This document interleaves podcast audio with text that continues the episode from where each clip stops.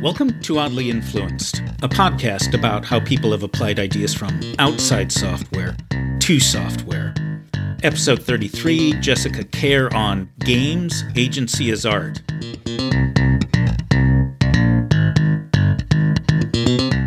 Jessica Kerr, known to computers everywhere as Jessitron, is a software developer, speaker, and symmathecist. A symmathesy is a learning system composed of learning parts. To Jess, each software team is a symmathesy composed of the people on the team, the running software, and all of their tools. The idea of symmathesy runs through our conversation, though we don't mention it specifically. Jessitron is another of those people who apply ideas from outside software to software, including in her role as a developer advocate at Honeycomb, a company that aims to make the workings of software visible to its developers. Were she not engaging, personable, and enthusiastic, she'd be scarily like me. This conversation is about C. Thi Nguyen's book, Games Agency as Art. It was an entertaining conversation, though I wish I'd been more focused. I drifted afield from agency as art into some of my own obsessions. That's not such a bad thing because Jess and I have congruent views, and she explains them well. On the other hand, I worry that the core of Nguyen's book gets lost. So let me recapitulate it here. Nguyen's book is about how interesting it is that game designers are mostly designing agency, what the characters in the game can do. Because of that, they are crafting the kinds of experiences the gamers will likely have. This all gets especially interesting when you look at multiplayer games with different roles for different players. Jess's interpretation of the book starts with an observation. A big part of what a manager does is akin to game design. A manager shapes what a team can do, and so what they will do, and so how they will feel about it, and how what they do now will affect their later experiences. This isn't solely a manager thing, everyone on the team is shaping everyone else's agency. This shaping gets especially interesting when you look at multi member teams with different roles for different people. We didn't dive into that enough. My fault. I continue to learn my new role as an interviewer. I think that my steering us off topic did produce interesting responses from Jess, so please keep listening. May I call you Jessitron, or do you have a, a different way that you're usually addressed? It's it's Jess in person. Okay. Usually, Jessitron if you want to be specific.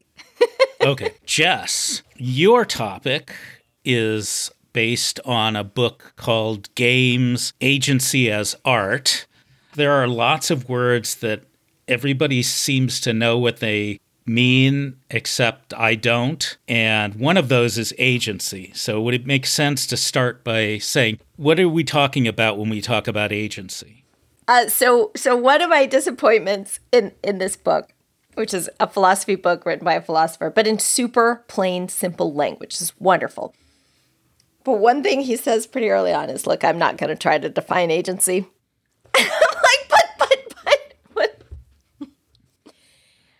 However, he, he, he does describe agency as having three elements that are important. Agency includes goals. What are you trying to accomplish? Goals that you've selected. And then there are rules and abilities associated with that. Abilities are like ways you're going to accomplish these goals, and rules are like ways you're not. You said rules and abilities abilities are what you're going to use to accomplish it, and rules are what you're not going to use? Roughly. Yeah, rules are like boundaries. Agency, in this sense, the, the word is used in a lot of ways. One way is you can say people are high agency if they feel free to take action to change stuff that they don't like. And low agency if they're like, yeah, well, that happened to me and this is the situation I'm in, so it is. This book is much more about uh, the different agencies that you might adopt. In games agency as art, the whole point is that when we play a game, we adopt a different agency than the one we naturally, inherently work toward. As a, as a person, I might want to be happy and I want to like have friends and stuff. That's a different layer of agency than I'm going to choose to try to get victory points or uh, to get this ball in the goal.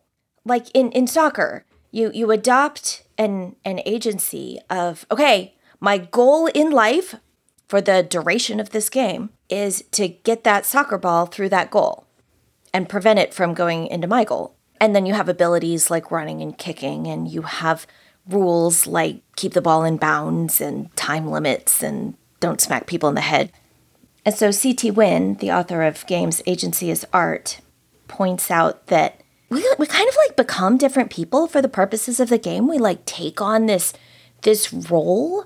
We take on a different agency, as as he terms it, uh, where our goals become not our life goals. They become something entirely situational that we've chosen. And a big point of, of the book is that we can choose agencies at all. That as people, we don't just operate according to our personal values at all times. Our values don't drive us in every action. Our values don't drive us in every choice of which peanut butter we buy. I mean, sometimes, but also there's which peanut butter is cheaper or which peanut butter is the first one that I saw get in the cart. Mm-hmm. Instead, within each situation, we have our purposes. We do that very explicitly in games, which is the easiest place to see it. And what I notice is that we do that at work. We choose to adopt the agency of what does my team need to accomplish? What does my company need to accomplish? And that isn't the same as our purpose as human beings. Now, is there an assumption that we actually have a single purpose as human beings? You know, I feel like like I was raised and grew up thinking that yeah, our job is to have a single purpose. That we should be consistent at all times in our priorities. When I was growing up, it was God is number 1, family is number 2. Games like as a universal human phenomenon, they're they show up in cultures since very very long ago. Games show that no, we don't have a singular purpose. Uh, we, in fact, adopt purposes. We adopt agencies in order to have the experience of having them in the case of games. Hmm. Or in order to have the side effects in the case of work, the side effects of I get paid and and I get to work with these people.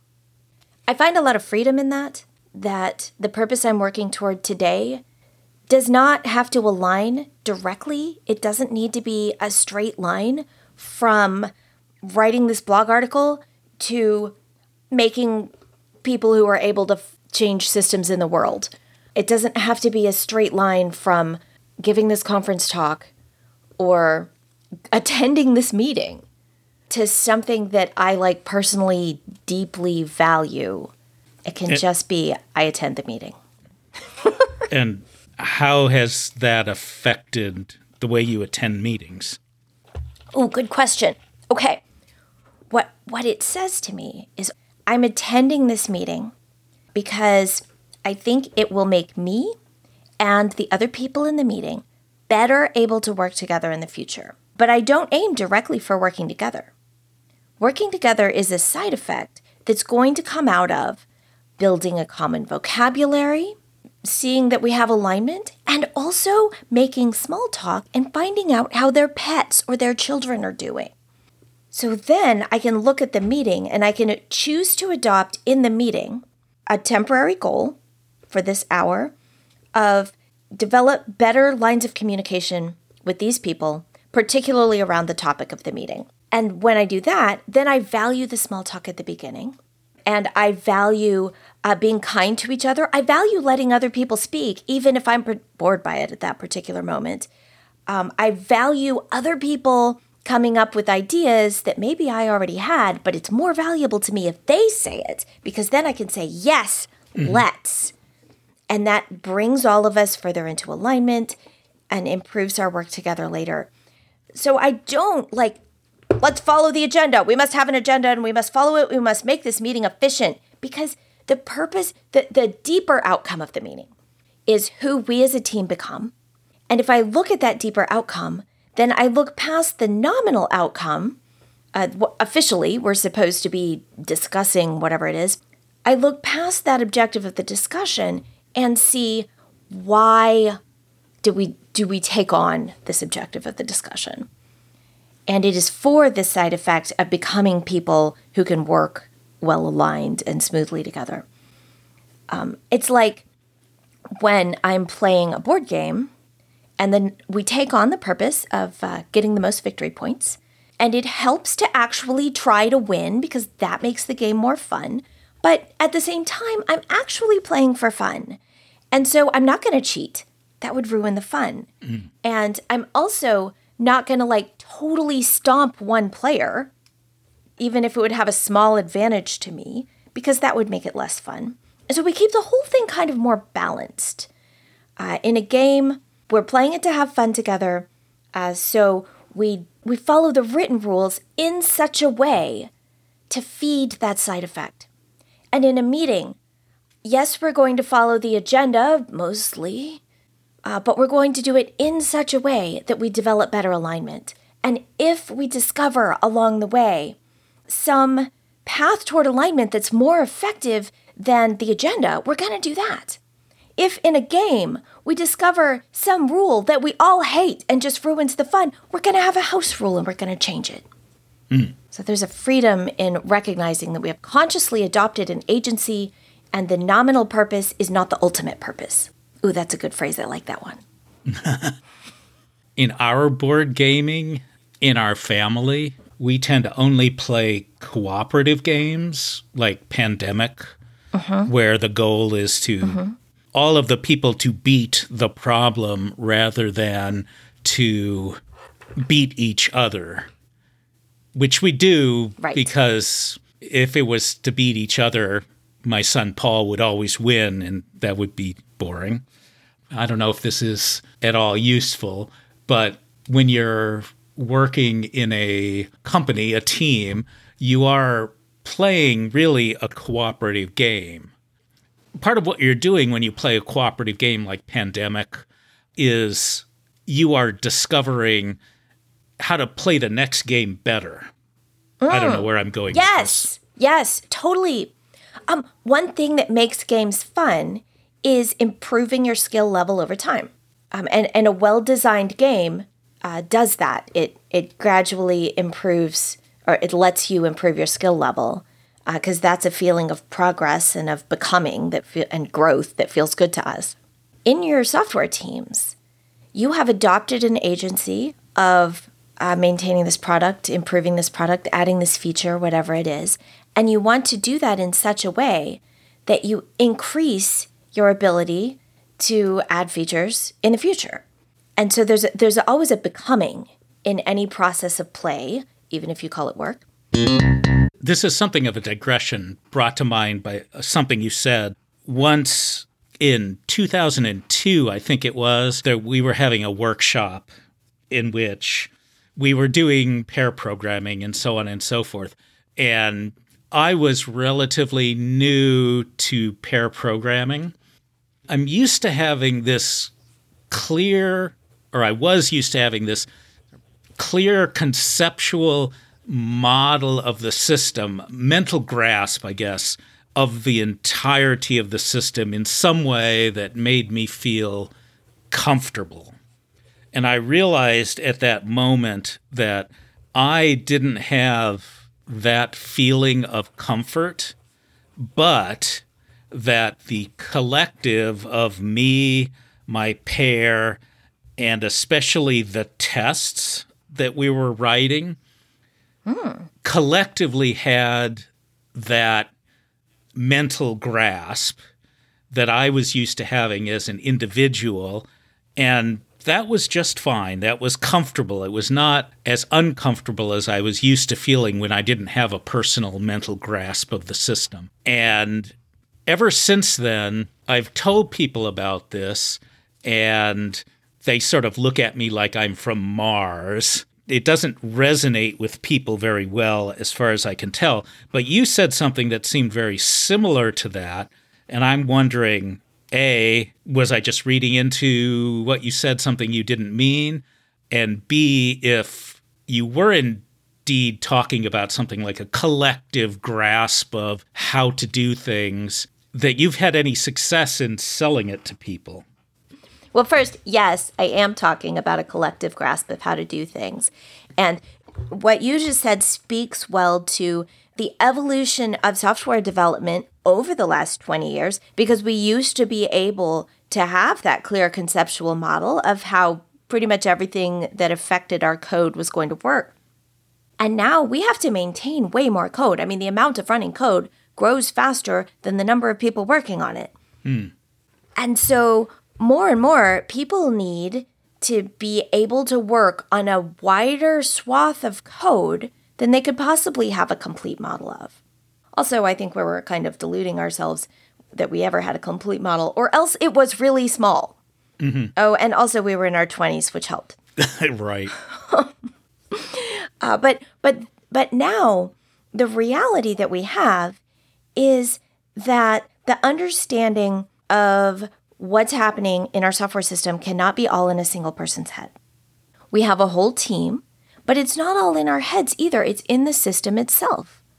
The tests are part of it, observability is a big part of it.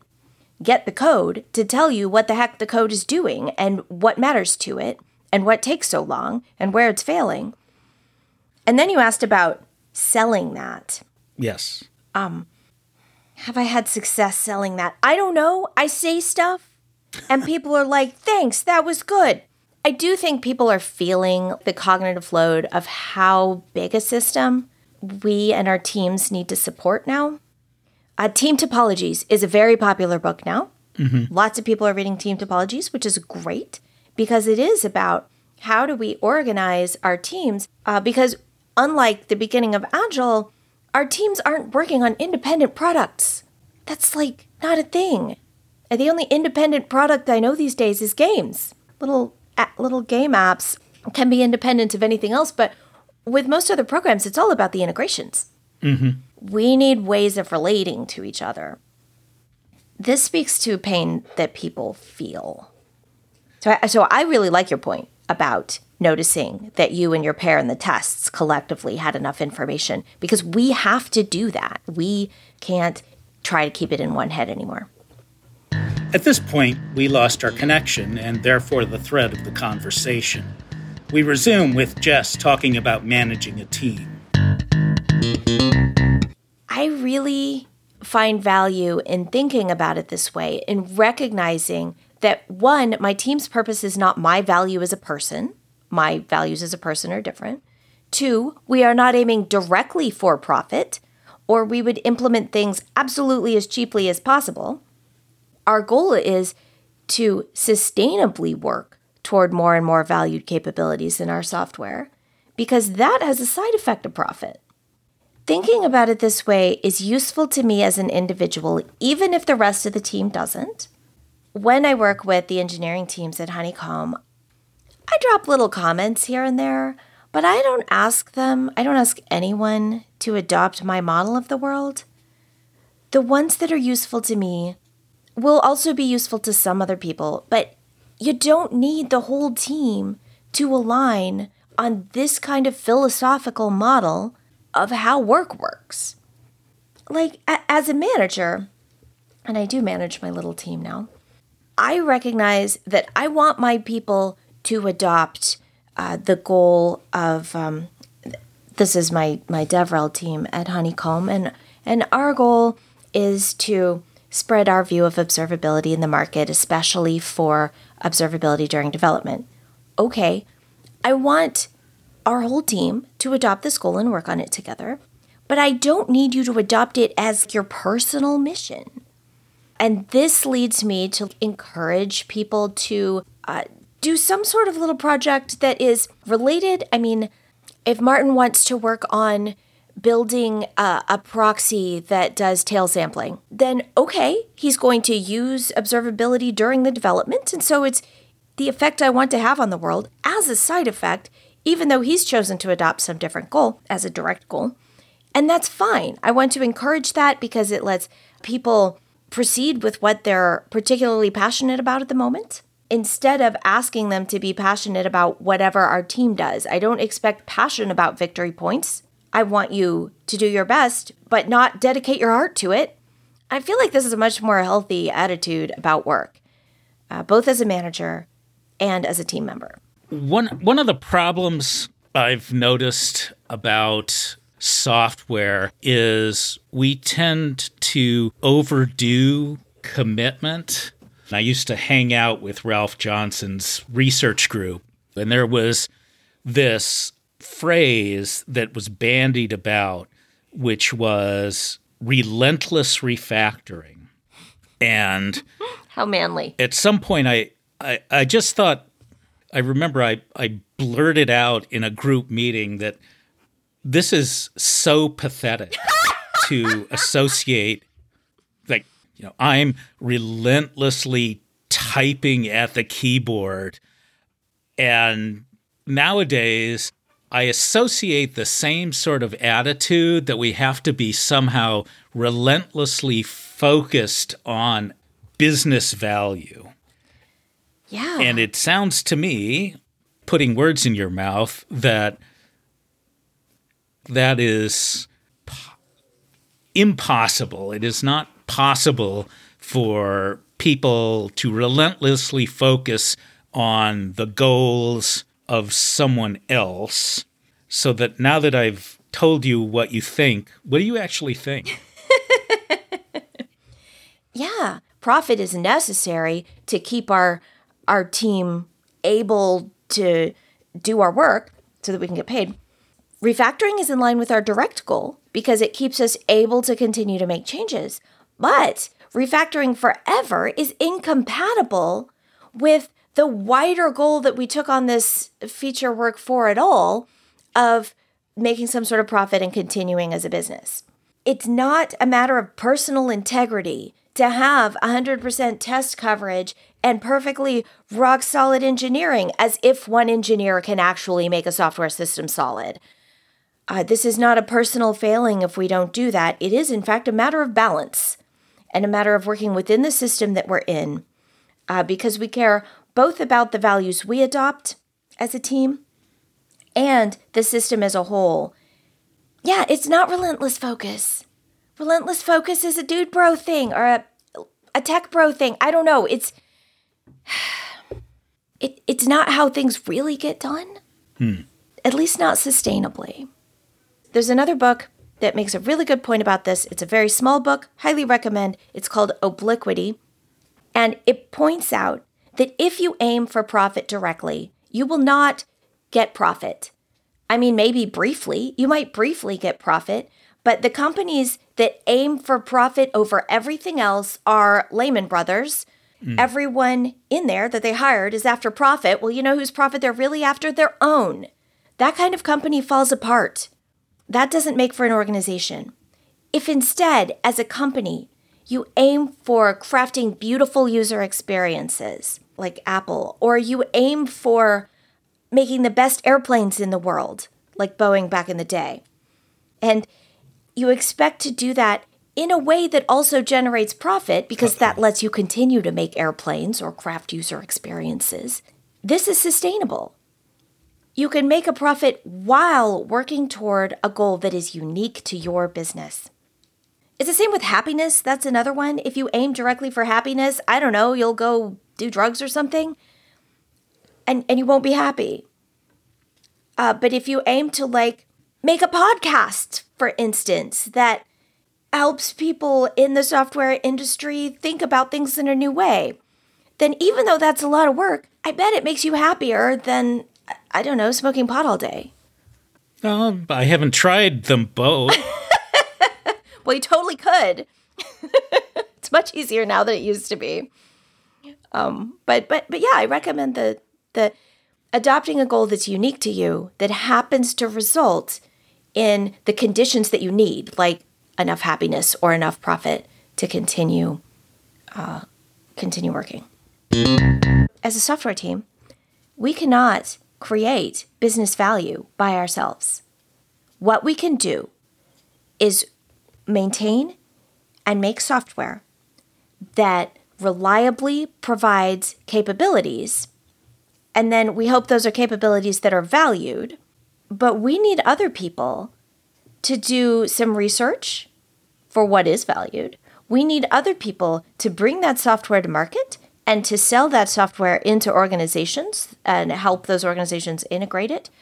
There's a lot more to business value than the software. Now, the software is requisite for that. So, we will more effectively be part of a company that is creating business value by focusing on providing those valued capabilities reliably and flexibly in a way that we can continue to add more. I don't know if this is a useful metaphor, but in child development, toddlers go through a phase of what's called parallel play, where they're not playing individually, but they're near each other and they're not directly interacting, but they're together. And it almost sounds like you're advocating for, say, marketing teams and programming teams to be doing parallel play where they're sort of going in the same direction, but they are each attending to their own happiness, their own goals, but they're compatible. Mm, yes, yes, goals are compatible. Yes, development often gets frustrated with marketing because marketing wants to like time releases and build up all of this campaign material and planning and stuff around this feature release and then suddenly the dates are fixed and and that's in conflict with making the software really solid. That's because marketing has different values. Marketing has values like generating leads and engagement and grabbing mind share in the market. And that is not the same as creating solid software systems that are like reliable and stuff. But it is compatible, okay? It doesn't sound compatible, but we're each doing this for the side effect of the business continuing, uh, of business value, which involves people actually using the product. Um, and so these goals are compatible, and it is our job not as a junior developer, but absolutely as a staff or senior level developer, it is our job to find the overlap and the compatibility between these values mm. so that we can play next to each other in our different ways. Mm. And the result will be business value eventually. So, Obliquity, I've never even heard of the book, but it, it sounds to me like it is possibly also suggesting that efficiency, a focus on efficiency, a relentless focus on efficiency, no wasted motions, nothing that can be seen as not directly pointing at business value or profit is likely not going to work. Is that fair? Oh, sure, sure. Uh, it turns out that heading directly for a goal like profit is not a good way to get there. Indirectness is part of how we work in systems. Focus on efficiency is only useful when you know exactly what you need to do and you're doing the same thing over and over. Mm-hmm. I'm a big fan of what a lot of people call waste, which is the everything else that that didn't happen to be in the direct line of the Gantt chart, but did teach us something of that small talk in the meeting that did in fact make it possible for me to be kind to someone who just snipped at me when I realize it's because their their pet died yesterday.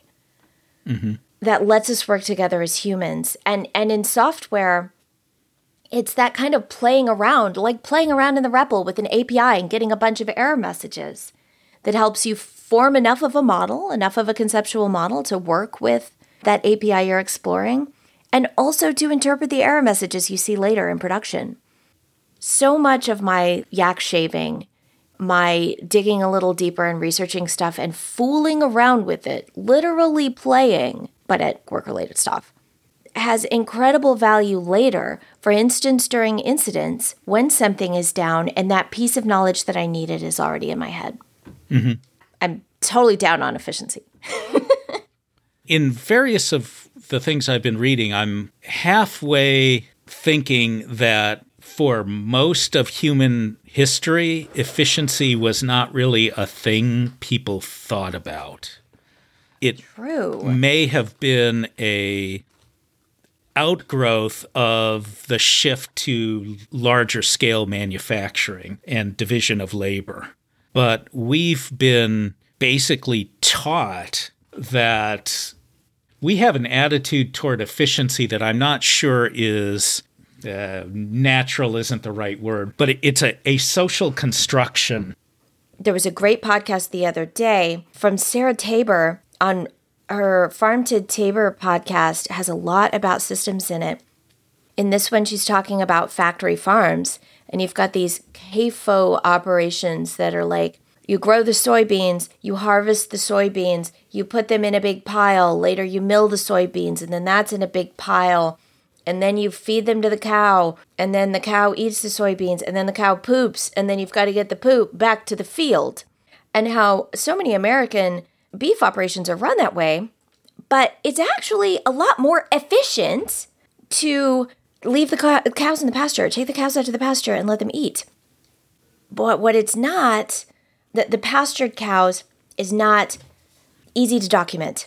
It's more effective, but it's not as simple in the sense that uh, you need, if you're going to pasture your cows, you've got to keep track of what fields have grass right now because uh, you got to be really careful with your grassy field inventory. And okay, what grass are you planting over there? And now where do you put the cows out? And oh, it rained, that field is muddy. Which field can you put them in today?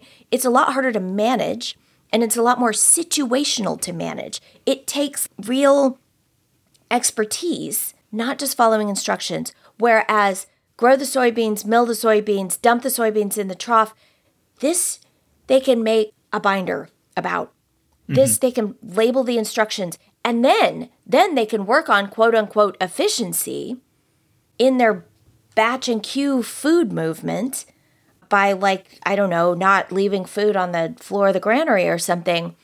It's something that they can pinch and squeeze from above without having to make a decision every single day about where's the best field and how are we going to have fields for the next so many months with grass in them. So so there's a different kind of efficiency there. Are you going with the flow of cows eat grass, cows poop in the field, more grass grows? Or are you trying to have control and be the one who squeezes the efficiency? There's this saying that all of philosophy consists of footnotes to Plato. Western philosophy, of course. Well, anyway, I'm starting to get a feeling that all of this podcast is footnotes to seeing like a state. You did you did start with that book pretty early. True. And when we make a virtue of efficiency, we don't recognize the efficiency that's day to day, that's different every time. We don't recognize the efficiency that is on this particular little piece of a feature, this particular little task that I'm doing today, I'm going to refactor and make it a little smoother. It sounds efficient from a command and control uh, point to be like, no, go directly for the feature focus on business value. And it isn't, of course. It destroys us as people, it destroys the code base, it destroys our relationship with the code base. So, yeah, I agree with you. Well, gosh, that happens so seldom, I don't know what to do. Uh, I have an idea of a way to bring this back to um, the book, Games Agency as Art. Is we've talked a lot about agency and we haven't talked about art. Okay. So, in Games Agency is Art, C. Thi Nguyen talks about games as creating an agency. The game designer crafts an agency. As a manager, I do a lot of crafting of agency. Uh, what are we trying to accomplish and how are we going to do it? C. Thi Nguyen's point about games is that agency is the medium in which game designers create art. Their art output is the player experience. So when you mm-hmm. play a game, your experience is in fact the art form that the game designer is working in. And they do that by crafting an agency. And something about art doesn't work with efficiency, right? There's there's a there's a contrast there because art is more expressive and art feeds us in a way that efficiency cannot. In software development, refactoring, the best refactoring is not relentless. It is more like art in the sense that within the situation, which is this particular little piece of code and what you're trying to do with it, you choose the refactoring that is appropriate. Uh, you choose what fits in the situation. The manager of the cattle farm that does pasture fed beef has something of an art form of every pasture is different. So every every collection of pastures that they have access to is different and every herd of cows is different and they need to match these up and find a way that is compatible and suitable to the situation. And that isn't something you can put in a binder. It's something closer to art. Uh, so I think when we recognize that no, we don't have a relentless focus on business value as a direct outcome.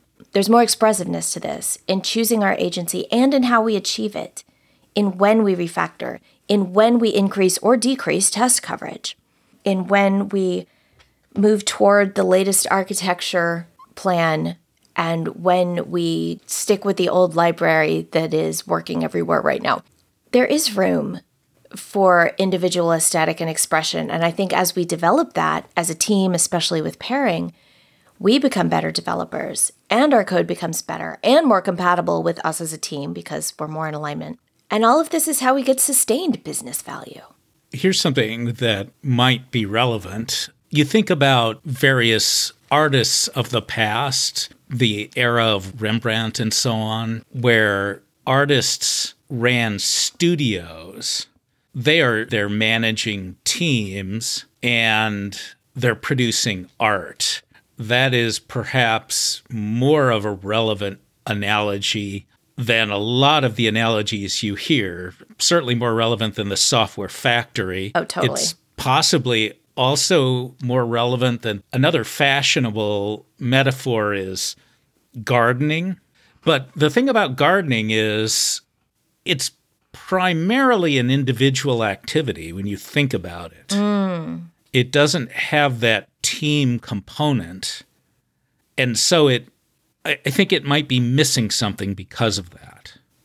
Ah, that's true because so much of what we do is interpersonal communication, that common language and and shared between the code as well. It is a lot a lot of it is about interpredictability and other properties of joint cognitive systems. You can look at the code as as a garden, but there are multiple gardeners. Right. And if I think this plot is radishes and you think it's peppers, it's not going to be good.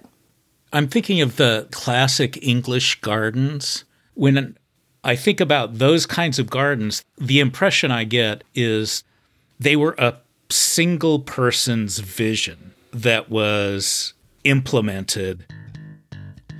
Editor's note here I riffed a little bit on Tom Stoppard's play Arcadia, which is itself a riff on chaos theory, as well as gardening, Lord Byron, entropy, the tradition of the garden hermit, etc. Highly recommended. I'm not including what I said because, embarrassingly, I couldn't remember the names of either the play or the author. See the show notes for links. Oh, yeah, we talk about that in software. How we need a single vision. Mm-hmm. And I roll my eyes at them because that's not a thing. That's not a thing in the world.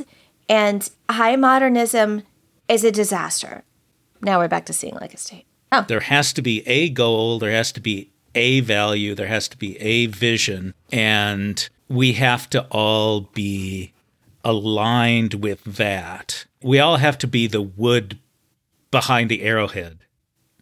And in fact, that single, when in fact, that single vision is not omniscient and there is no objective perspective, but we do approach objectivity through multiple subjective uh, perspectives, through multiple value systems, through development's value system of solid software, plus marketing's value system of mindshare or whatever, plus sales's value system of integration into the organization, and more within the company. It's these combined perspectives are like, I don't know, they're like feathers in the arrow shaft, except maybe they go around in circles. I don't know.